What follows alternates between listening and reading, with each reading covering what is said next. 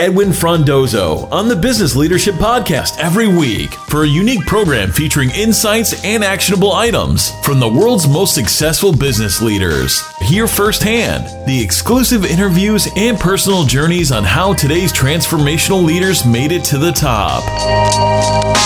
Hey, everybody, it's me, it's Edwin, and thank you for joining me for another episode of the Business Leadership Podcast. Today, I'm really excited to share the conversation I had with Eva Wong. Eva is the co founder and COO of Borrowell, a Canadian fintech company that is changing the way we get loans and receive our credit score. It was great hearing her thoughts on leadership within the financial services industry, what she learned by going on a trade mission to the UK with the Toronto Mayor, John Tory. I was really impressed with her passion and conviction on leading the way on advancing women within tech roles, both within the industry and executive roles. But before jumping in, I want to give a quick shout out to my media partners, IT World Canada, for their overwhelming support for the podcast. So enjoy the show. Welcome to the show, Eva. Thank you. I'm uh, very glad to be here. Yeah, well, first off, thank you so much for joining us today, Eva. I'm really happy and excited to meet you. But Eva, why don't we start off by telling a bit about yourself? Tell us who you are and what do you like to do? Well, as you mentioned before, I, I have two kids. So I'm a mom, I'm a wife. Uh, family is really important to me. I'm the co-founder of a Toronto-based, you know, fast-paced uh, startup company. So that takes up a lot of time and is also super exciting. So I'm glad to do that. And uh, yeah, like I'm pretty involved in my church community, and I also like to have some time for family and friends. So it's a pretty full life, but I feel uh, pretty privileged and blessed to be able to to lead it and to lead it in Toronto. That's amazing. That's amazing. And you mentioned your work is with Borrowell. So why don't you tell us about your current role at Borrowell? What are you trying to do and accomplish there? Yeah, I mean, what we're trying to do is make credit easier to understand for Canadians. And at Borrowell, we think that there is um, a consumer debt problem in Canada, that um, consumer credit is not sort of the way it should be. And uh, for that reason, Canadians hold a lot of credit card debt. They pay a lot of interest that they probably shouldn't be paying. Uh, and I think a big reason for that is there isn't a lot of financial education. And I think a lot's been written about that in the press these days. So what Borrowell really is about is helping Canadians make the best choices for themselves uh, as it pertains to accessing credit. And in terms of like specific products and how we do that, we were the first company in Canada to offer Canadians their credit scores for free. So that's in a partnership with Equifax. And so any Canadian can come. Uh, right now, we're not in Quebec, but other than that, uh, when we hope to launch there soon, we can offer your credit score. It only takes a couple minutes, doesn't affect your score. And then we can recommend different products that make sense for your specific credit profile. So whether that's a loan that we provide ourselves or a product from someone else, we just want to help Canadians pick the best product out there for them. That's awesome. Big job and responsibility that uh, yeah. Borrowell is taking on on themselves. I mean, making credit easier to understand is it sound, seems like a black hole to me. I'm not sure. I, I, am familiar with Equifax. Uh, in the past, I, have used them, and I guess it was a paper use service, correct? Right. So that's amazing yeah. that you provide that service for free now. You mentioned financial education, and on passing, and maybe you could correct me if I'm wrong, it seems like that's a little bit of news with with education for our kids now. There, there seems to be something passing about teaching that because growing up, my parents were immigrants. No one taught us about financial education. And, and the first thing that happened when I went to university is I signed up for a, a credit card. So, so how, how are you at Borrowell or, or the strategies on that changing? Yeah, no, I, think you're right. And the reason for that is because it does feel like, and there's lots of evidence to show that Canadians aren't necessarily making the best choices for themselves. I mean, one example that I mentioned before is credit card debt. So something like 30 to 40% of Canadians carry a balance on their credit card, which means they don't pay off the full amount every single month.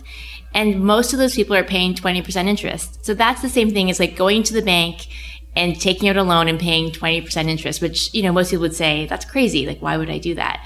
And so I think, you know, if people are making choices like that, we want to understand why. I think a big piece of it is like people don't necessarily understand what credit is, how to use it, what rate is fair, what alternatives are, are, are out there. And so I think, um, it's super important for our kids to be learning that, but it's also important for all of us to take a bit of time to understand, you know, what are the right choices because it actually affects our whole lives it doesn't just affect your finances. I mean, we've done lots of surveys as well. And like people who are carrying credit cards, I feel really stressed about it. It creates a lot of anxiety.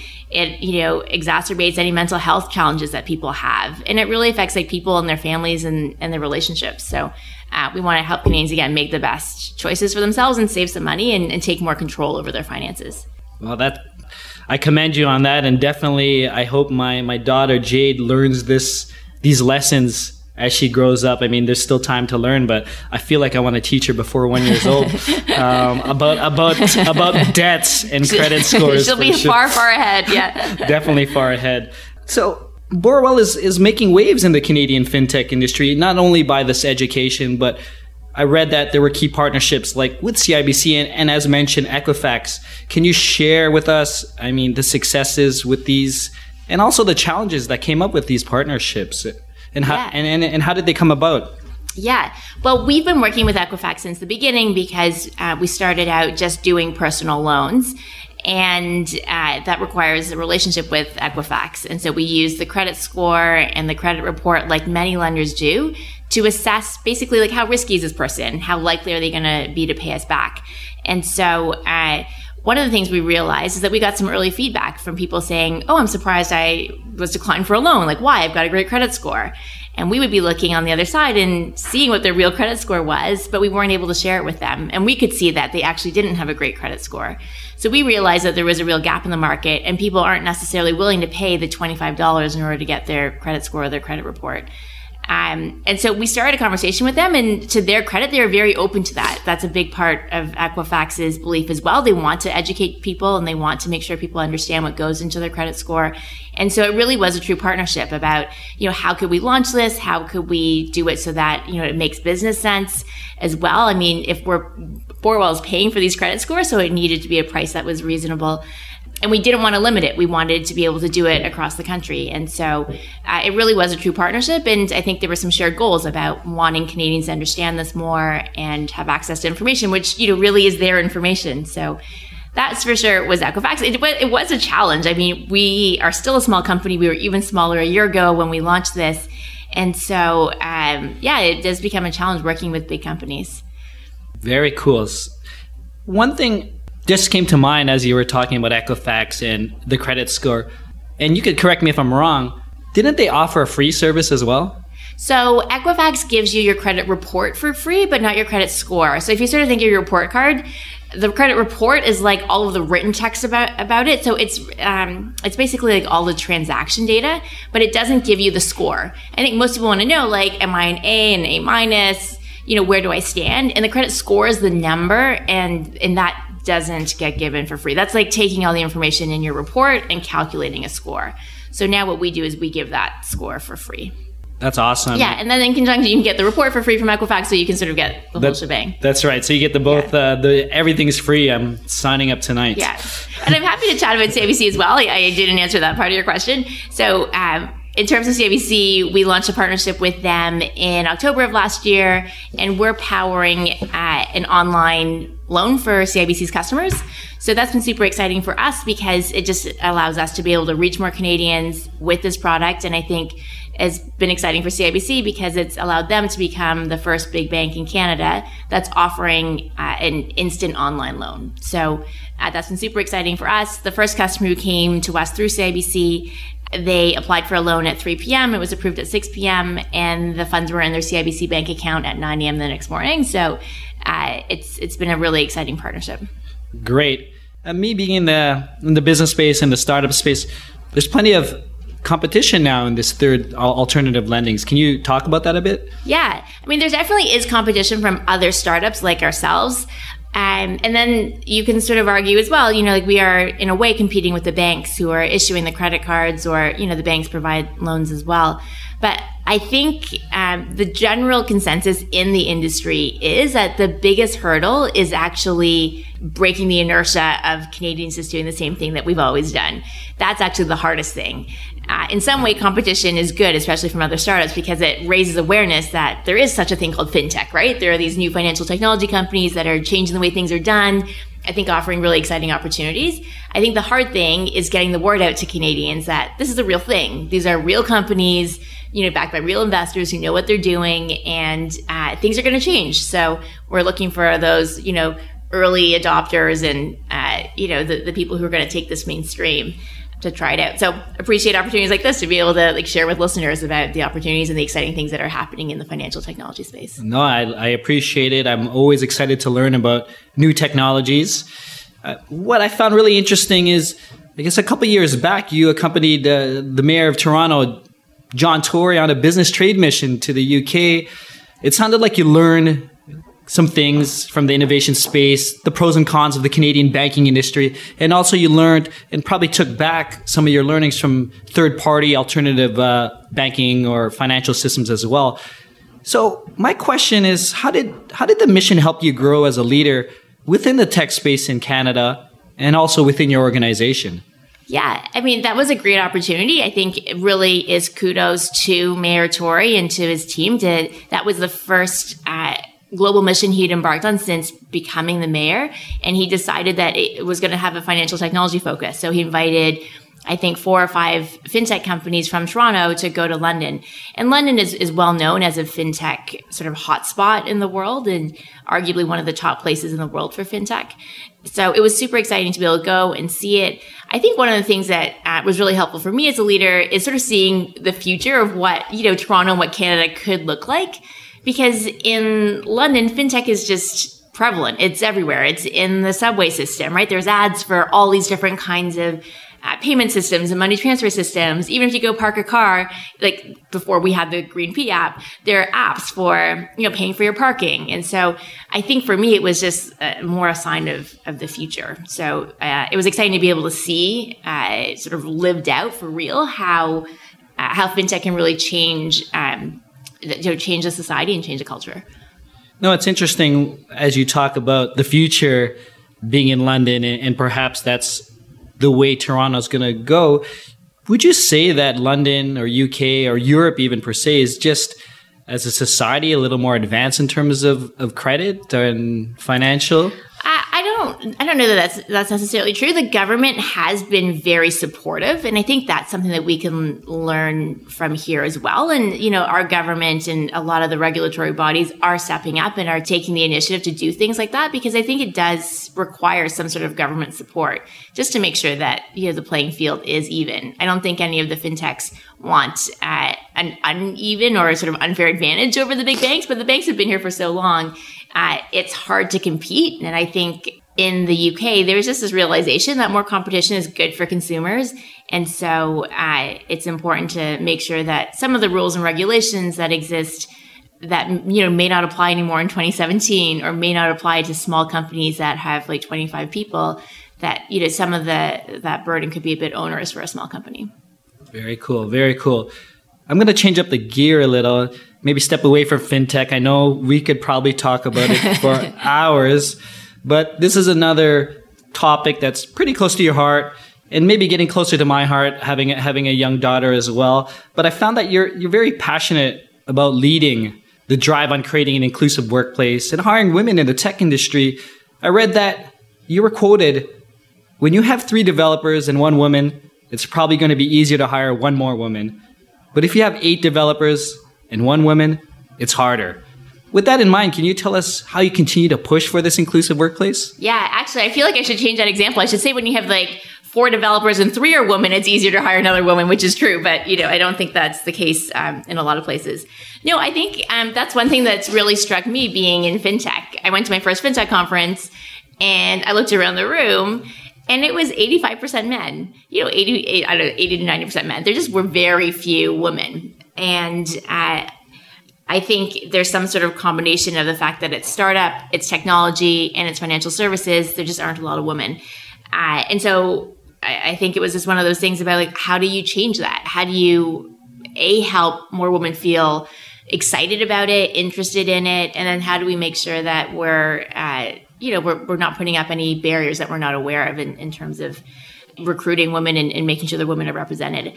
So I mean, I heard one uh, one person say like you can't be it if you can't see it, and so I think that's part of the reason why I've been willing to be more um, visible in speaking on panels and and things like that because I think when women see someone, it's like I'm not the typical startup co-founder for you know that people think of, I guess, from the social network or from other movies. You know, you sort of think of a startup person being in their early 20s, being male, you know, probably white and uh, wearing a hoodie.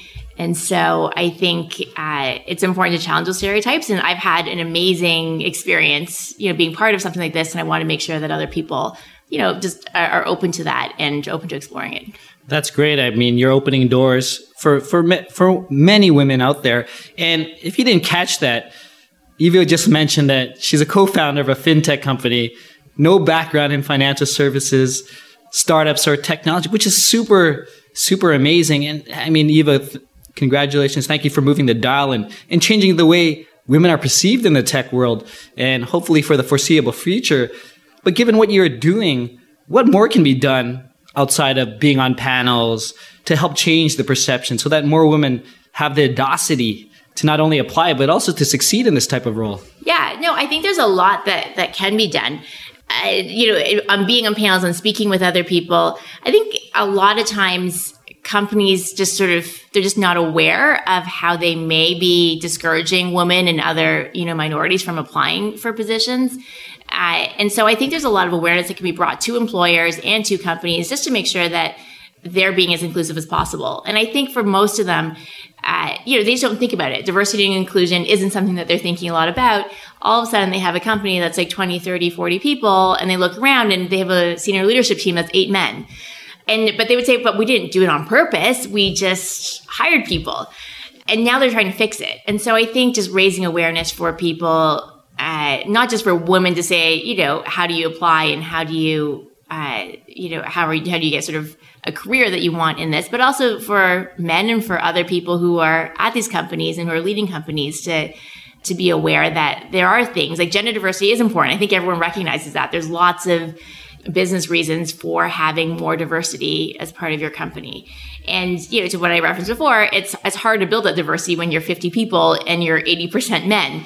It's harder to attract women and minorities to work in um, work in a company like that. So yeah, I think it's just helping people a recognize the problem early and make sure that they're recruiting from diverse networks would be one thing uh, making sure they've got you know a diverse a diverse pipeline of candidates. It doesn't just start when you put the job description out, and I think these are things that I've learned as well. Is you just sort of expect, you know, well, woman will apply, and then we'll just hire the best person. It's like women don't necessarily apply. If you say in your job ad you're looking for a ninja, not that many women self-identify as ninjas. So I think there are things in there that we've learned over time when it comes to job descriptions, when it comes to building a diverse network, um, that we are continuing to learn, but I want to sort of spread the message of. Oh, that's awesome. I mean, do you see any positive changes? Are there any companies that that are doing the right thing that you see? Yeah. Um, so, I mean, one of the things that's really encouraging to me is that this issue is getting lots more attention, and there are companies in Toronto and elsewhere who are making this a public goal, who are you know making good strides towards it. I think in um, in the Valley as well, like Facebook and Google are measuring things, they're publishing their metrics on on diversity. It, it doesn't look good, but at least they're measuring it and then making strides towards it. And I've also found, you know, I have more female founders coming and saying, it's like, oh, I'm starting this. So I think that's really encouraging as well um, they're definitely, and it's, it's both sides of the equation. It's both, you know, women saying, I want to do this and putting themselves out for roles and, um, employers as well, just saying, look, this is a real area of importance for us. So we're going to work harder and do more in order to encourage uh, more diverse candidates to apply. Great. So in terms of leadership, it always fascinates me to hear how some of today's leaders got to where they are and maybe they had to make some changes, maybe transform the way they do things to get where they are today. Can you tell us or maybe share with us what would you say was your biggest turning point in your career? Eh, like to get here?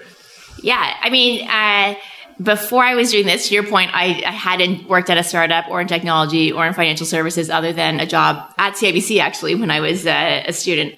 But yeah, I mean, someone took a chance on me, like our CEO and uh, co-founder Andrew Graham really took a chance on me and uh, and you know having me come into this role. So uh, it definitely isn't all ability. There's there's always an element I think of of luck in in things. Um, so I think that was definitely like the, the turning point of uh, of me sort of embarking on on this career. But I think there's an element of you know it was very different from what I'd done before, and I sort of just loved at it. So you know I had to convince Andrew that this was something I wanted, and, and that you know I thought I could be good at. So um, there definitely is an element of putting yourself out there. And you mentioned the word audacity. I think you know that's a big thing. It's like believe in yourself, believe you can do it. At least try, and then see and not be afraid of failure. And so uh, I feel like I've done that a number of times in my career where I've just completely switched and done something different, but I, I was excited about and wanted to to pursue and I've never regretted, you know, making career shifts and making career changes. That's great. And it's always, I love listening to people always change whatever they're doing to something new. And, and obviously, I'm sure we could talk about it. There was anxiety, nervousness. Yeah thinking yeah. thinking about doing I, I, guess what the question I was trying to get to is and you mentioned it that you had to convince Andrew to to work with you or partner with you but who who made the first uh, move did you speak to him or did he did you apply or did did you guys meet each other yeah so Andrew and I knew each other had worked together for many years before um, and then, I mean, as part of it, I think it was always going to be a trial on, on, both sides. Like, I wasn't 100% sure that this was something I wanted to do. It was very different. Um, and uh, yeah, I'm sure for him as well. So, yeah, I mean, part of it was that I volunteered to do like a little project at the beginning. And so that was like a good way for us to sort of test out the relationship. But I, am pretty sure I asked first. I'm pretty sure I like sort of said, look, this is super exciting. And I was like, look, I'll, I'll volunteer to help, you know, with this like small piece of, of what you're building and then uh, I just never left. Ah, so Andrew Andrew made you j- jump through hoops. no, I volunteered. no, I volunteered to jump through hoops. That's great. That's great. Yeah. And you came in and and Bor- Borrowell is looking to grow and scale now and and that seems to be the sites that you guys are looking at at this yeah. point. Your role will obviously change as well. So how, how do you foresee yourself adjusting now as well to suit the needs of the business and, the people that, that work there? Yeah, no, I mean, I think that's, um, that's a big part of being at a, at a fast paced startup. Your role is always changing. That's the exciting part of it as well. So I think it does involve, you know, being willing to let go, understanding when you need to hire an expert to do something, and then, you know, having that roll off off my plate. I think it's probably especially true for the COO role because it is sort of ever evolving. It's it's a bit of a catch-all role where you know I'll do things until we hire someone and then you know move on to the next thing. But yeah, I think that's part of the excitement of being at a startup. So uh, it's it's being willing to let go of things uh, in order to you know pursue bigger, better things and uh, and taking on new projects. But yeah. No, I find I find when I talk to to a lot of leaders, a lot of C levels, a big thing, and you mentioned it was was letting go of of your responsibilities in hiring experts. Would you say that's your biggest challenge? Uh, at this point, or uh, have you gone say, over it? yeah, I think my biggest challenge, um, again, and where Borrowell is at, we're you know just under 25 employees. I think the hard thing is like I'm still doing a lot, and you know that's needed because you know we all roll up our sleeves and, and do things but I can become so busy doing things that I don't pull back and take time to think about the strategic and the important things, right? Like all day long, I could fill my day with tasks that take like five to 10 minutes. But uh, if I don't step back and sort of think strategically, if I'm not reading, if I'm not, um, you know, talking to people, uh, I think uh, it, it, can become very myopic, and I think that's the that's the challenge: is how do you stay strategic when you still are involved in the day to day operations in a lot of ways. Oh, that's awesome. I'd love to learn some tips from you as well as you move forward and, and, and grow the organization as well because I find myself always caught up in some operational thing that I haven't handed off as well. So yeah, definitely looking forward to that. Fun question. If I were to ask your team what's the best leadership quality you possess, what do you think they would say? I feel like it's a hard one. I should, I really should have asked them what it was, and then I could have had an honest answer for you. So if I asked Andrew, uh, our CEO, I think what he would say is that um, it's a combination of my willingness to roll up my sleeves and, and sort of do anything. I think um, I've always sort of been willing to do that in order to learn. And I mean, it's just if it needs to get done, then let's just get it done. And executing to a really high quality. I think you know there's. Um, I think for us at Borrowell, one of the big things that's important to us is is trusting our colleagues and being able to trust that our teammates are going to be able to execute it um, against what they say they're going to do. So I think that's a, a big piece of it. Um, I think that I, I, in terms of like the team that reports to me or a team that I manage, I think feedback is a really important piece of uh, of what we do, and uh, I'm always thinking about for each team member, like what is it that they need to do in order to grow in their role, and so. Uh, thankfully, with a fast-paced organization, there's places for people to go and, and lots of room for growth. So I, I, think one of the exciting things about working at Borrowell is that the leadership team, we do take a real interest in everyone's career and their development and, you know, what they want to learn. And, and so I think that's a, that makes things pretty exciting for people, right? It's that uh, we don't just see them as this, you know, nameless, faceless worker bee where you just are in to do a job. It's like, no, like what, you know, what do you care about? Like, what do you want to do? What do you want to learn? And how can we give you the opportunities to grow? And, you know, as everyone grows and everyone's, you know, really working towards their best capacity, we're just going to do amazing things as a company. So I think that sort of element of like coaching and, uh, and helping people become the best of who they are. That's, that's what I would hope to be as a manager. Whether it's true or not, uh, I'll have to ask my team. Awesome. No, that, and that's really important to be listening to, to the people around you. They're, they're all there for really for the leadership team that's there. They, they want to make, make it work for you and also you, if you want to make it fun and work for them as well.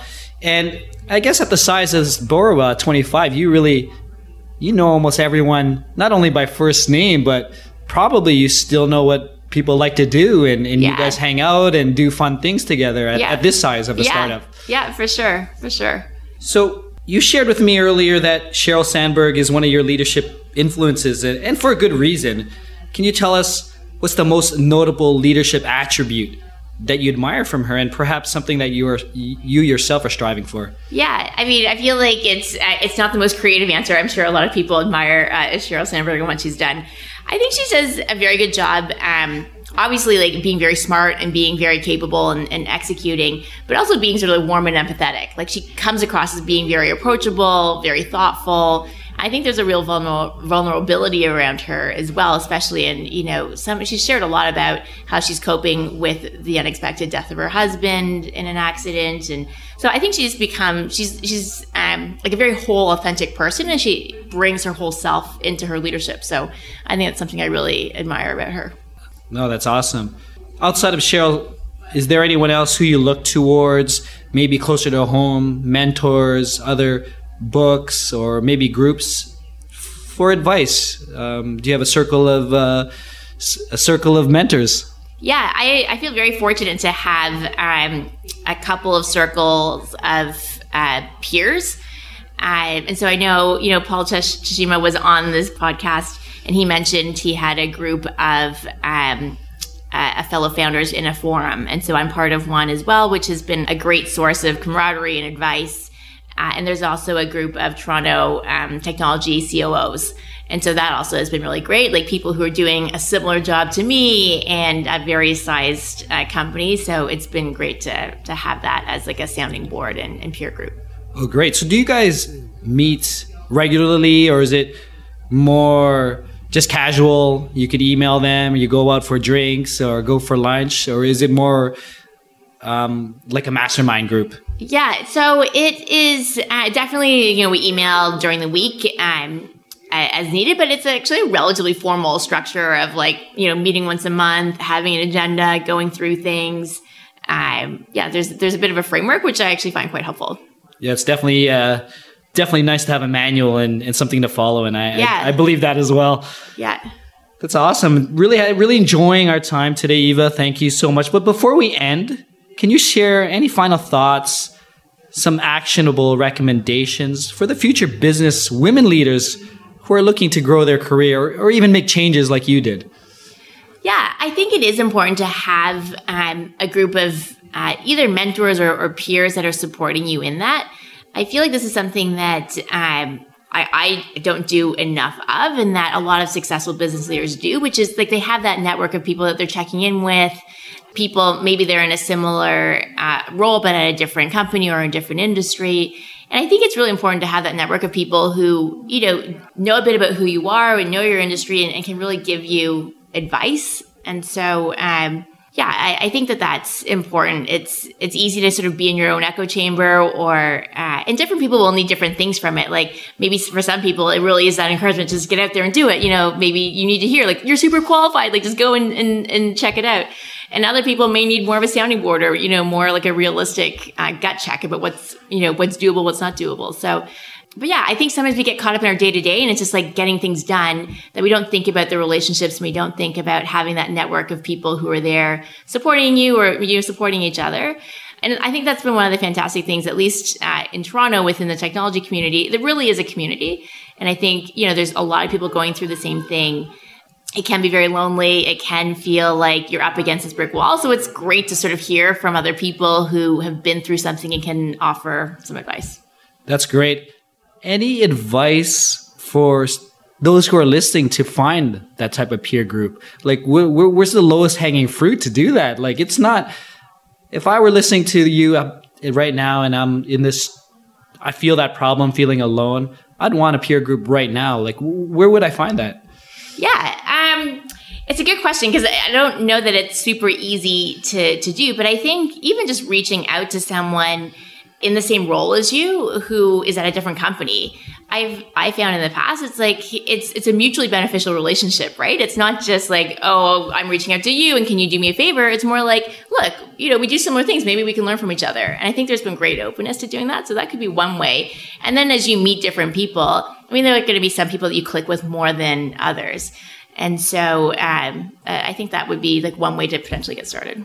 Awesome. That's great. Thank you for sharing that and to close, Eva, please tell us where we can find more information about you, Borrowell. How do we get our credit credit score checked, and any any other events that you may be attending that that we should know of? Yeah, so you can definitely follow me on Twitter. I, am at Eva underscore Toronto. And Borrowell is at Borrowell. It's B O R R O W E L L. And uh, for sure, check out your credit score if you're in Canada. Come and get your credit score for free. It's borrowell.com and I will definitely post the uh, the link on our, on the podcast homepage as well. Thank you so much. So thanks for joining the show, Eva. Had a lot of fun, and uh, hope to see you soon. Yeah, for sure. Thank you for listening to the episode. I hope you enjoyed it as much as I did. I learned quite a bit about the financial and credit issues here in Canada, and I'm sure this goes worldwide. I mean, I'm probably going to go online and get my free credit score from Borrowell.